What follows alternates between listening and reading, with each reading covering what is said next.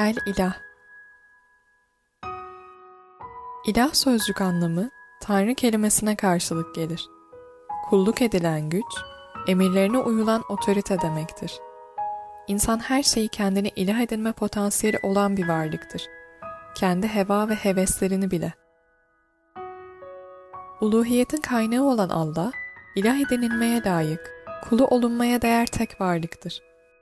İnsan ancak yaratıcısını ilah edinerek mutluluğa ulaşabilir. Hayatına gerçek bir anlam katabilir. Zira ondan başka ilah yoktur. Her şey yok olacak, sadece onun zatı baki kalacaktır. O her an iş başındadır.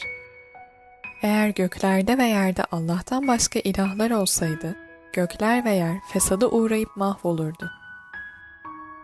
Allah'ı ilah edinmek sadece söz ile beyan edilebilecek bir şey değildir.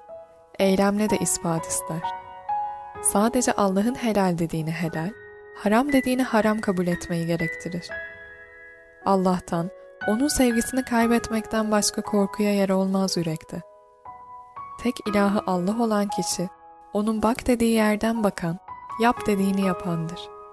Duasını, yakarışını sadece Rabbine yapan, umudunu ona bağlayandır.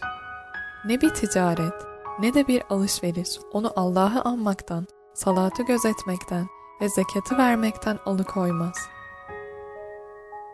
Allah'ımız, sen kul olunmaya layık olan tek ilahsın. İman iddiasında olan bizleri, başka kişi veya varlıklara da senin yanında ilahlık yakıştırmaktan koru. Senden başkalarının sana rağmen üzerimizde otorite kurmalarından sana sığınırız. Aklımızı kullanmayıp senin bize doğuştan bir hak olarak verdiğin özgürlüğü kula kulluk ederek kaybetmeyelim. Sen aklını kullanmayanların üzerine pislik yağdırırsın. Bile bile bu pisliğin altına girmekten sana sığınırız.